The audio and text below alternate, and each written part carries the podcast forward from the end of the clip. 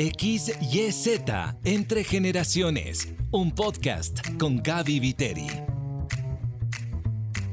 Bienvenido a XYZ Entre Generaciones. Soy Gaby Viteri. En este podcast contamos historias que conectan generaciones. Si en este momento tendrías la necesidad de hacer una consulta en Google, llegar a una dirección nueva usando Waze, hacer un pago, realizar un pedido de comida para que llegue a la puerta de tu casa, posiblemente con un par de clics, lo solucionarías. O tal vez no.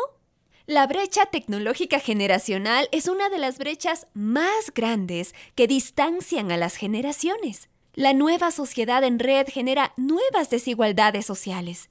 El cambio tecnológico que estamos viviendo es rápido y es profundo. Hoy, en XYZ entre generaciones, en esta serie sobre tecnología, vamos a conversar sobre un tema que parece que llegó al mundo más rápido de lo que esperábamos, la inteligencia artificial. Te presento a nuestro invitado, Andrés Robalino. Nació en Quito, Ecuador, sus padres son médicos y tiene un hermano que vive con su familia en México. Para Andrés, la familia es su eje, su núcleo. Alrededor de ellos se construye su vida y de allí parte su misión. Hoy en día, junto con su esposa, está enfocado en formar a sus hijos para que su impacto en el mundo sea positivo y trascendental. En el proceso quiere disfrutar de cada día y de cada bendición que recibe con ellos. Andrés es ingeniero electrónico y tiene dos maestrías, un MBA en la UP de Buenos Aires y Ciencias de la Ciudad en la Universidad Politécnica de Madrid. Trabaja para una compañía que integra tecnologías diversas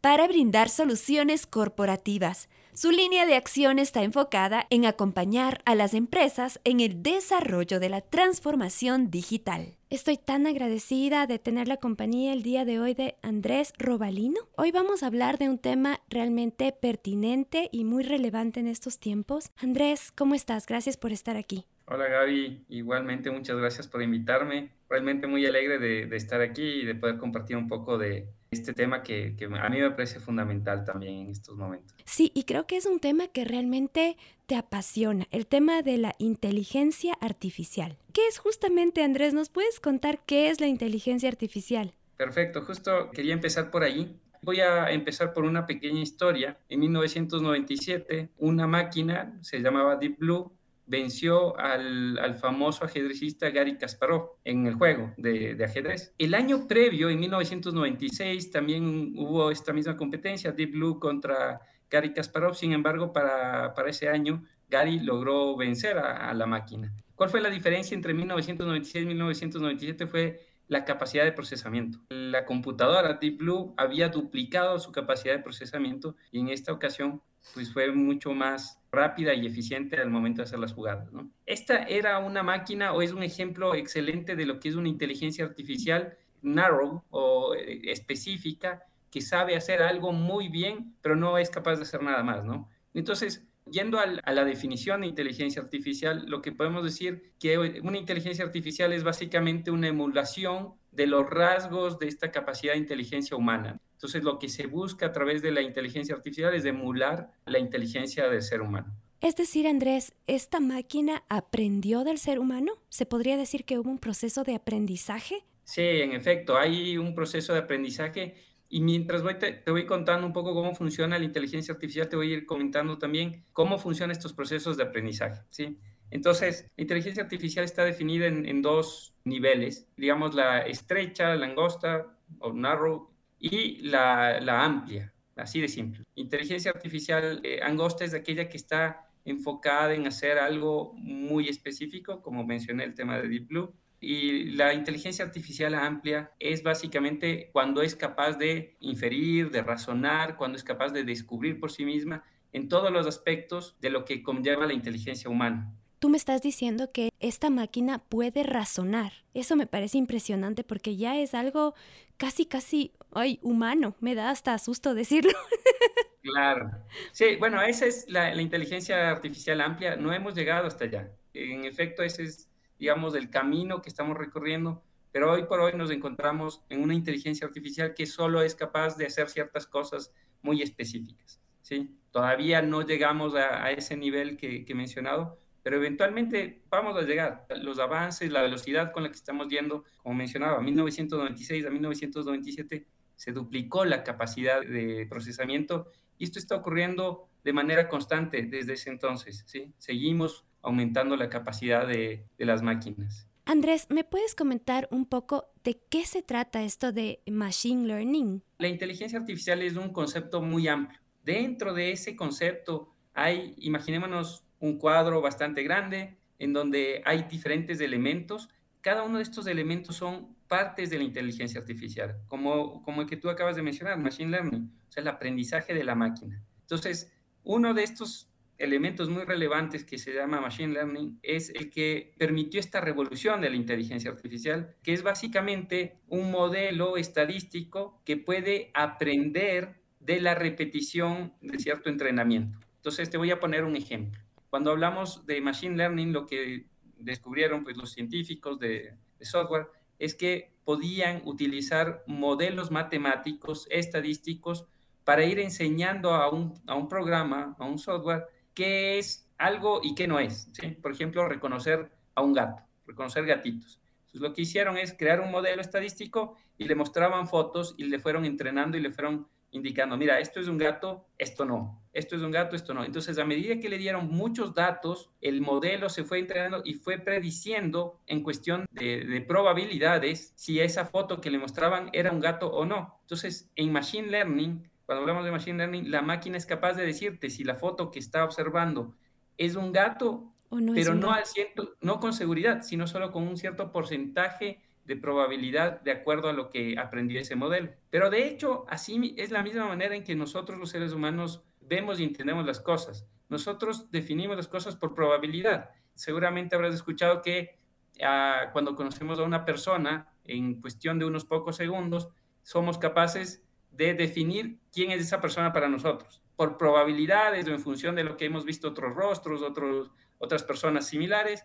podemos decir, bueno, esa persona va a ser una buena persona, se ve alegre o es una persona que aparenta, no sé, cierta frialdad.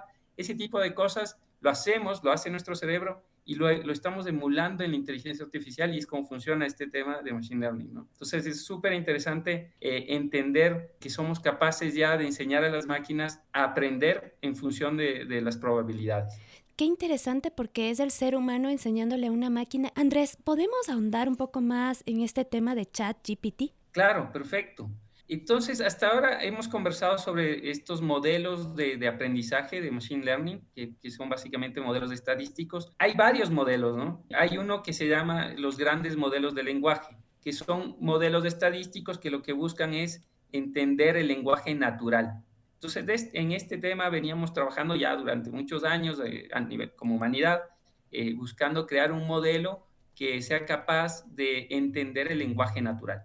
OpenAI, que es la empresa que generó ChatGPT, generó GPT-1, GPT-2 y fue con GPT-3, o sea, la versión 3, la que hubo la gran revolución y principalmente porque le puso el chat previo. O sea, ¿qué es lo que hizo? Hizo que, como todos estábamos acostumbrados a utilizar WhatsApp y sabemos chatear, entonces dijo, bueno, ¿por qué no permitimos que este modelo de lenguaje, este gran modelo de lenguaje, sea utilizado a través de un chat, que ya la gente sabe cómo utilizarlo? Y entonces ahí fue cuando vino la gran revolución, ¿no? Entonces, es un modelo, otra vez estadístico, capaz de entender el lenguaje natural. Así como este modelo de lenguaje natural, hay otros. En este, el más famoso es GPT, pero hay otros que, bueno, no tienen siglas así tan, tan extraordinarias, pero que los conocemos, por ejemplo, el de Google, que hoy, hoy es conocido se llama BART. Y hay un modelo que básicamente es el de Microsoft, que utiliza el de OpenAI, que se lo conoce como Bing. Son diferentes modelos de lenguaje, nada más. Es un modelo estadístico. Andrés, lo que a mí me impresiona cuando he ingresado eh, consultas o, o, información al chat GPT es cómo construye toda una narrativa que tiene mucho sentido y que tiene hilación y en verdad que parece una respuesta súper humana. Me parece impresionante cómo una máquina puede ir eh, siendo entrenada para dar una respuesta tan pulida.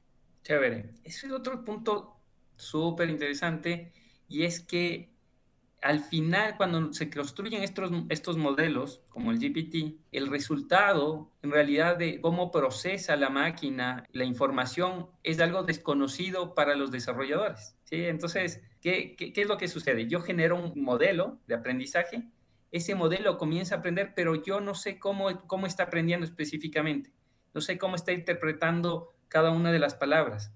Al final, lo que se hace es ir corrigiendo cierto tipo de errores y claro, por eso hemos ido evolucionando GPT-1, GPT-2, GPT-3, que cada vez se ha, se ha ido eh, perfeccionando para que entienda mejor el lenguaje natural. Y evidentemente es sorprendente. O sea, estamos ante una, un momento de revolución, definitivamente un hito revolucionario en, en la humanidad. ¿sí? O sea, GPT eh, y otros modelos similares que existen eh, ha cambiado totalmente la forma en que, en que estamos actuando hoy en día y que vamos a interactuar en el futuro. ¿Cuáles serían las implicaciones a nivel global de este tipo de desarrollos tecnológicos? Genial, genial pregunta. Mira, esta herramienta está aquí eh, para quedarse y cada día va avanzando más. Te voy a poner un ejemplo en el mundo de, de desarrollo de software, ¿no?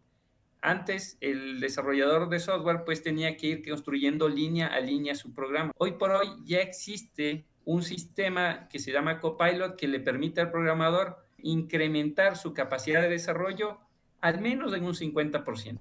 Es decir, que utilizando Copilot, yo en vez de, de rendir lo que normalmente rendía en, en, el día, hoy es como un día y medio. Eso wow. al menos. Si tú te das cuenta, a nivel laboral, eso va a cambiar todo. ¿sí? Y eso en el mundo de programación, pero también va a cambiar en el mundo, por ejemplo, de la medicina, cuando sí. un médico tenga a, a, quien consultar sobre ciertos tratamientos o sobre ciertos diagnósticos, en el mundo legal también, ya no tengo que ir a leer todos esos volúmenes o esos libros, sino que realmente puedo hacer una consulta directa en lenguaje natural y tener una respuesta en lenguaje natural. ¿sí? Cuando tú um, nos dices lenguaje natural, es el lenguaje que no es de programación, sino el lenguaje de un ser humano común y corriente como el que estamos hablando ahorita. Exactamente, ¿verdad? Exactamente. Sí. sí, justamente, en lenguaje natural estamos hablando de nuestro lenguaje. De nuestro y eso lenguaje. es lo, lo disruptivo, ¿no? Que, uh -huh. que podemos hablar con una máquina como hablar con un amigo, o sea, tener una respuesta que podemos entender al 100% sin necesidad de un traductor o de alguien que, que tenga... Alguna... De un programador que solo maneje ese lenguaje, sino que maneja sí. nuestro propio lenguaje. Cuando hablamos, por ejemplo, de, de, la implicación a nivel global del tema de salud, por ejemplo, una máquina puede tener todos nuestros datos, nuestra historia clínica, por ejemplo, y de esa manera, cuando algún problema de salud se presenta, simplemente ya hay una historia previa y seguramente la, la máquina va comparando datos de información y puede dar algún tipo de respuesta, ¿verdad? Correcto, sí, sí, sí. Entonces yo le voy a dar varios volúmenes de pediatría para que lea la máquina, la máquina los va a leer, los va a interpretar porque es capaz de interpretar lenguaje natural y luego en función de ese aprendizaje va a ser capaz de responder lo que tú le preguntes. Y a nivel educativo, como tú lo mencionabas, creo que hay un desafío para los maestros que tal vez se envía una tarea, una investigación y los chicos ingresan al chat GPT o a, los diferentes, a las diferentes plataformas o sistemas y les sale un ensayo, pero de esos impresionantes. Entonces, hay maestros, he visto en, en algunos otros países, que ya comienzan elaborar sistemas para determinar si es que el ensayo fue elaborado o no por, por el estudiante o fue copiado. Y algo que me parece interesante, Andrés, de un profesor en Estados Unidos, es que les pide a sus estudiantes que le informen si es que usaron, por ejemplo, ChatGPT en, su ensayo, en su investigación, en qué partes usaron y que siempre hagan sus conclusiones personales, que él espera de sus estudiantes que usen las herramientas, pero que usen también su propio pensamiento, que no dejen de lado esa parte personal porque si no se vuelve en un asunto solo de la máquina y tal vez puede ser un ensayo brillante, o sea, que te deja impresionado a simple vista, pero tú como persona no aprendiste nada y la intención es que la persona aprenda, ¿no? Más allá de que, ok, lo maquillé tan bien que parece mío. o sea, es, es un asunto ya como de desarrollo personal el tema. Totalmente de acuerdo y me parece súper, súper bien la forma en que este profesor que mencionas está asumiendo las herramientas o, o estos cambios tecnológicos. En realidad, intentar evitar el uso de las herramientas sería como volver al pasado y decir, bueno, se creó una calculadora, pero vamos a seguir calculando en abaco. O sea, no, no podemos limitar eso, podemos resistirnos, pero no lo vamos a evitar. ¿sí? La tecnología está aquí, cada día va avanzando y la gente lo, lo, lo está utilizando. Entonces, la parte lógica es utilizar esas herramientas en beneficio del aprendizaje, del objetivo final, que es que los alumnos aprendan de mejor manera. Entonces, una de las implicaciones que tú me preguntabas y, yo lo dejé ahí un poco pendiente mencionar a nivel de educación es que utilizando estas herramientas, al igual que en el ejemplo que ponías de, de, la medicina, podemos personalizar la educación que vamos a entregar a cada uno de los niños, porque no todos somos iguales, no todos aprendemos a la misma velocidad, algunos dan más rápido, algunos un poco más lento, pero en el mundo académico, en la academia tradicional, no somos capaces de enseñar a cada uno de manera personalizada. Claro, y cada niño, cada joven tiene su propia inteligencia. Entonces, sus, fortalezas y a veces debilidades, y muchas veces debilidades, como tú lo mencionas, Andrés, ¿cómo, ¿cómo un estudiante que tiene estas herramientas a la mano y le dicen, bueno, en este mundo tú tienes estas opciones que antes no las teníamos, utilízalas, aprende a utilizarlas, pero ¿Cómo hace él o ella para ser responsable con el desarrollo de su pensamiento? Porque hay un punto en el que realmente los maestros tal vez no se van a dar cuenta que usó, eh, por ejemplo, ChatGPT, no se, no se van a dar cuenta. Y el estudiante puede sentirse muy como triunfador y decir, ah, soy un capo, nadie se dio cuenta y tuve la mejor nota. Pero si es que regresas un poco a ver atrás y dices, ¿Cómo puedo ser más responsable? ¿Cómo puedo desarrollar mi propio criterio, mi propio pensamiento utilizando las nuevas herramientas? ¿Qué consejo les darías tú a los chicos? Genial. Bueno, primero a los maestros, que utilicen las herramientas, que aprendan a usarlas, que sean ellos más bien eh, los expertos y los que, y los que eh, enseñan a los niños a utilizarlas sí, a sus alumnos a utilizarlas. Eso me parece tan interesante, o sea, no el maestro no decir, no vayan a usar porque si es que usan, se van a limitar ustedes mismos, sino que ellos mismos ser expertos en el uso de estas herramientas. Me encanta eso. Correcto. Y a partir de allí comenzar a enseñar a los alumnos lo que realmente es relevante, porque hoy sabemos que aprender datos, que aprender, no sé, un poco de, de información, lo puede hacer diez mil veces mejor una máquina. Lo que nosotros como seres humanos tenemos como capacidad extraordinaria, pues es nuestro pensamiento crítico, nuestro manejo de emociones y el determinar efectivamente un propósito dentro de nuestra vida. Entonces, eh, la educación debería estar orientada más bien a enseñar cuál es el propósito, ¿sí? Entonces, si yo le, educo al, estudiante y le digo, mira, el propósito de esto no es que tú te aprendas mil datos o que tú me entregues un ensayo eh, similar al que hubiera escrito, no sé, un Gabriel García Márquez el propósito de esto es que tú aprendas, que tú practiques, que tú generes. Y cuando el niño, cuando el alumno entienda esto, yo creo que va a darse ese clic diferente y posiblemente va a utilizar las herramientas, pero las va a utilizar para hacer lo que está haciendo ese, ese profesor que mencionaste en Estados Unidos, para ser un insumo a lo que finalmente va a terminar siendo mi obra. ¿sí? Entonces yo puedo utilizar eso como insumo, como antes pues tenía que ir a la biblioteca y buscar en 200 libros, hoy lo hago a través de una herramienta tipo ChatGPT, lo hago en 5 o 10 minutos, mucho más rápido, pero a partir de allí es donde yo comienzo a crear o a generar mi, propio, mi propia información. Mi propio criterio. ¿Y dónde más buscan, Andrés? Porque a veces pueden decir, ¿sabes qué? Es que lo que ya me salió de esta herramienta tecnológica es como que más que suficiente, ya está esto perfecto. ¿Cómo es que comparo, busco otros criterios? ¿Qué les podríamos decir a los chicos como, ok, esto parece perfecto, lo que salió en el chat GPT ya parece para un 10 sobre 10, pero ¿cómo hacen para desarrollar su pensamiento si es que esto ya parece suficiente? En Internet hay mucha información que, que es basura, ¿sí? Y de la cual también se está alimentando este modelo de lenguaje y que posiblemente va a salir en el momento de, la tarea. Y entonces ahí es donde nuestro criterio, ¿sí? nuestra capacidad de entender y de definir si es que la información que me está entregando es relevante o no. ¿sí? Eso es parte un poco del trabajo que hay que hacer. Qué interesante lo que mencionas, Andrés, porque estamos diciendo que lo que obtienes de información no necesariamente es 100% fiable. Entonces, se requiere un proceso humano de seguir investigando, seguir leyendo, seguir preguntando, seguramente con otros humanos también, y seguir desarrollando ese pensamiento. Y esa es una invitación que te queremos hacer. Sabemos que eh, las próximas generaciones tienen estas herramientas que son fabulosas, pero por favor no dejes tu cerebro a un lado. es indispensable que sigas desarrollando tu propio pensamiento crítico. Exactamente. Y algo que mencionaste me parece fundamental, el hecho de consultar con otras personas. Y eso es lo que de alguna manera nos diferencia y nos permite pues entregar o, generar un trabajo, digamos, innovador, es la capacidad de unir información, de unir también historias, de unir sensaciones, sentimientos, todo eso y, y plasmarlo en un nuevo trabajo, ¿no?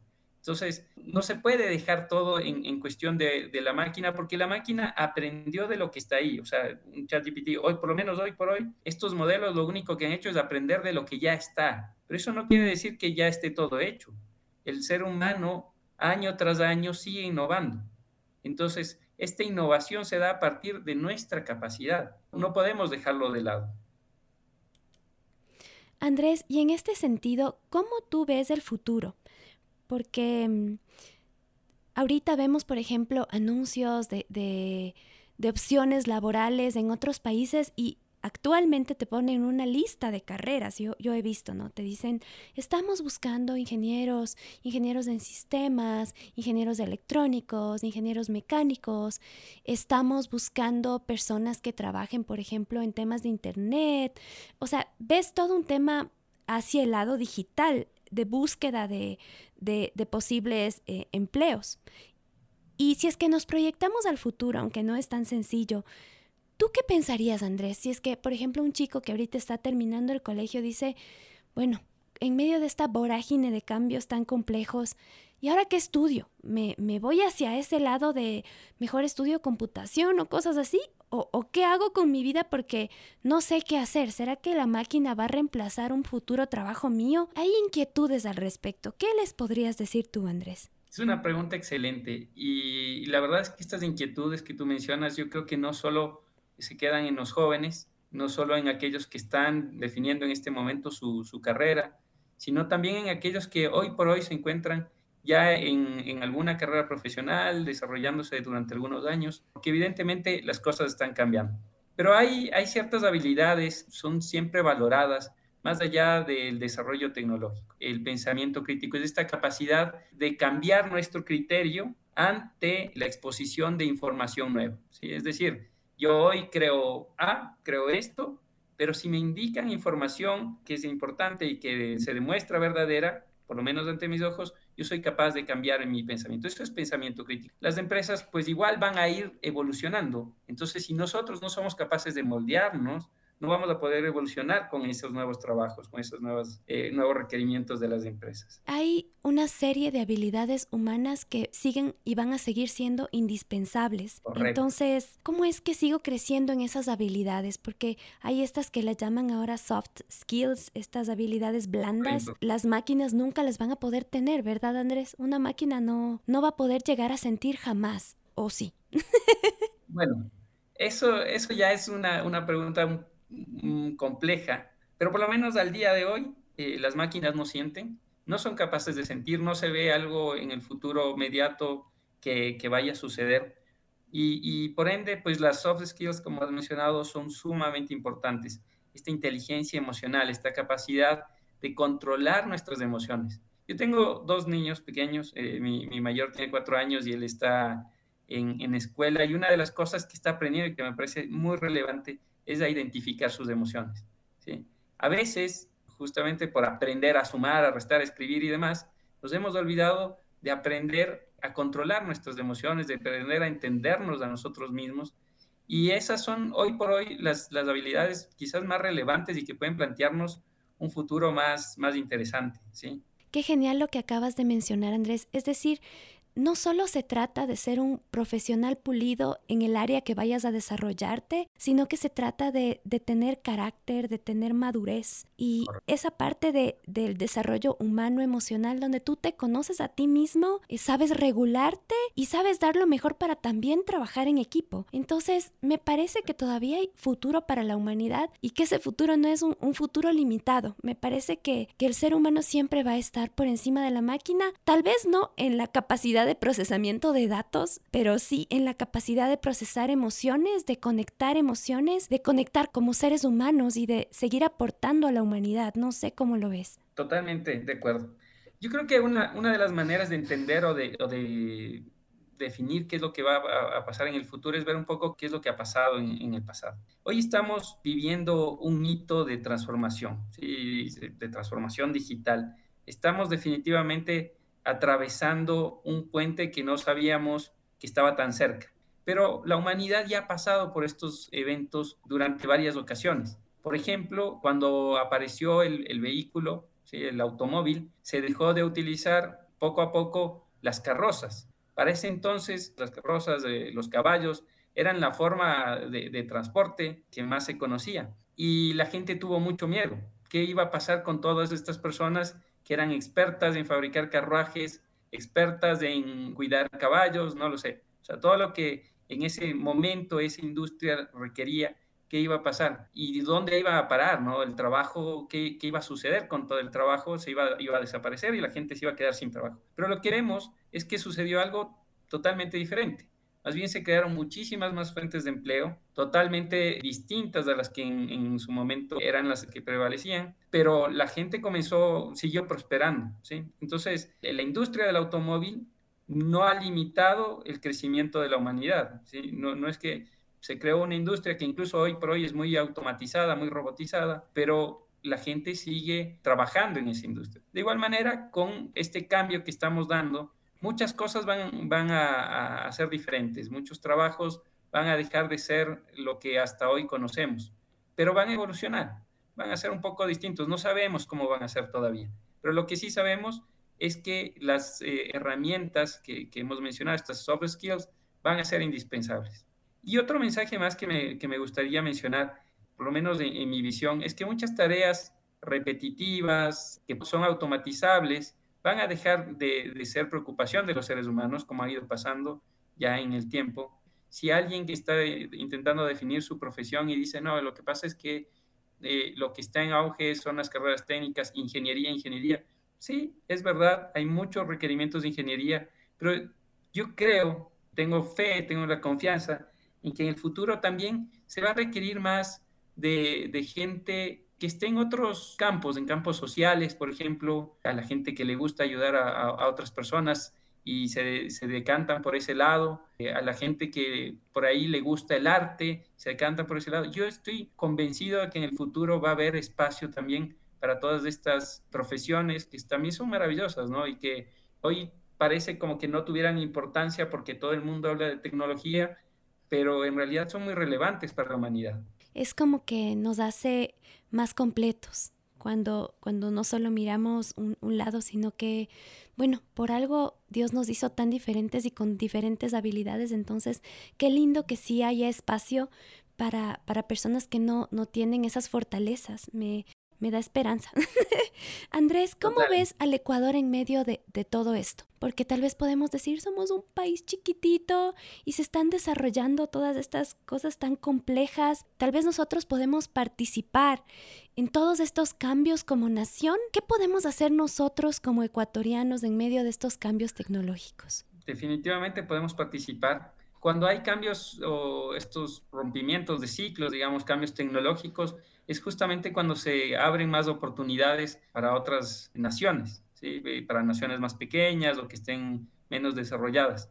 Por ejemplo, volviendo al mundo del automóvil, la industria del automóvil, pensar que un país que no tiene industria del automóvil pueda entrar a, crear motores y a competir con marcas ya de renombre, no sé, como Volkswagen, un Mercedes, un Ford, es casi imposible, porque ellos, eh, estas empresas, estas estos países ya tienen todo el conocimiento, toda la experiencia. Pero cuando se dio la disrupción del auto eléctrico, se abrió una, una brecha en donde pudo entrar a participar casi cualquier nación, cualquier empresa, porque es una tecnología completamente nueva que no conocía nadie. Una cantidad importante de empresas chinas que son las que se subieron en ese, en ese tren y han comenzado a desarrollarse. Y hoy por hoy pues comienzan a tener mucha más presencia, a pesar de no haber estado en la industria del automóvil antes. Entonces, de igual manera ocurre con la inteligencia artificial, con estas herramientas eh, tecnológicas que hemos conversado durante el día de hoy. Estamos en un punto en donde nadie es el dueño de, la tecnología al 100% y podemos ser capaces de eh, subirnos en este tren y aprovecharla al máximo. Andrés, entonces lo que yo puedo ver de esta conversación tan provechosa que hemos tenido sobre el tema de inteligencia artificial es que dependiendo de la temporada en la vida en la que estás, vinculándolo al tema de generaciones, si es que ya eres una persona que ha avanzado en la edad, no le tengas miedo a la tecnología, acércate, mírala, tú estás por encima de estos desarrollos, a pesar de que a veces tú digas, pero yo no sé nada, yo creo que esto está dominando el mundo, bueno, no le tengas miedo al asunto, tu aporte sigue siendo crucial y tal vez a los más jóvenes que ya dominan todos estos temas, decirles, no descanses en la tecnología, desarrolla tu capacidad crítica, tu cerebro, tu pensamiento, porque para el futuro tú eres indispensable como ser humano. Sí, esas habilidades para usar la tecnología son muy importantes para el futuro, pero tu desarrollo en esas habilidades blandas, en tu conocimiento propio, en tu manejo de las emociones, en tus posibilidades de desarrollar tu propio criterio, son indispensables para este momento y para lo que se viene. Totalmente de acuerdo, un mensaje súper claro que yo quiero reforzar nada más, o sea, insistir con lo, mismo que has mencionado. Eh, para las personas con más edad que sientan que, esta, que esto es una tecnología que les supera, pues que sepan que no. Eh, como hemos mencionado, es lenguaje natural, entonces si uno sabe comunicarse, va a poder utilizar las herramientas. Lo ideal es que nosotros empecemos desde ya a relacionarnos con esta tecnología. Entonces, cuando tenga en mi trabajo una necesidad específica, puedo recurrir a ChatGPT para preguntarle cualquier tema, ¿sí? Y de ahí, con mi experiencia y con mi conocimiento, voy, a, tomar lo mejor de esa información y la voy a utilizar. Entonces, para las personas que ya están en el mundo laboral, que son un poco mayores, utilicen las herramientas. Utilícenlas ya. Imaginémonos una ola, a que la ola nos caiga encima, ¿no? Si no surfiemos esta ola y vamos ahí directo eh, a utilizar estas herramientas. Y a los jóvenes, como has mencionado, es un llamado, quizás, quizás convertirlo hasta en una súplica, ¿me entiendes? Es, hay que motivar a los jóvenes a pensar fuera de, la caja, a dejar el, facilismo que nos, que, nos entregan estas herramientas, que sean ellos, más bien los jóvenes, los que vayan construyendo su propio futuro, que no dejemos que las herramientas nos controlen y que seamos con nuestro pensamiento, con nuestra inteligencia emocional, los que tomemos esa decisión de ir adelante. ¿no? Andrés, quiero decirte que para mí siempre es un gusto conversar contigo. Eres un hombre muy, muy brillante y algo que admiro muchísimo de ti es esta habilidad de razonamiento, toda esta ciencia que tienes detrás y todas las habilidades como ser humano que yo sé que no solo son aprendidas, sino que vienen de una formación, de un corazón muy noble. Así que Andrés, te agradezco muchísimo por regalarnos estos minutos de tiempo, un aporte realmente valioso. Gracias a ti, Gaby, por la oportunidad realmente de llegar a tu audiencia. Gracias por tu amistad también. Pues si se da otra oportunidad, con mucho gusto. Sería genial volver a conversar contigo, Andrés. Muchísimas gracias Andrés por acercar este tema complejo a la cotidianidad. Valoramos tu sencillez. Ahora vamos al desafío de la semana. Con una persona mayor que tú, tus padres o abuelitos, revisa qué herramientas tecnológicas les podrían hacer la vida más sencilla. Elige solo una esta vez. Te diría ármate de paciencia para explicarles cómo funciona, pero en realidad te invito a armarte de amor, porque el amor es paciente, el amor es benigno, no se irrita eso dice mi Biblia, en primera los Corintios 13. Te espero la próxima semana con muchísima ilusión para seguir con esta serie tan relevante y profunda sobre la brecha tecnológica generacional. Te animo a escribirme directamente, lo puedes hacer en Instagram. Me encuentras como arroba. Recibe un abrazo fuerte, súper grande, de esos que traspasan las barreras digitales, de esos que conectan generaciones. X y Z, entre generaciones, con Gaby Viteri. Una producción de HCJB.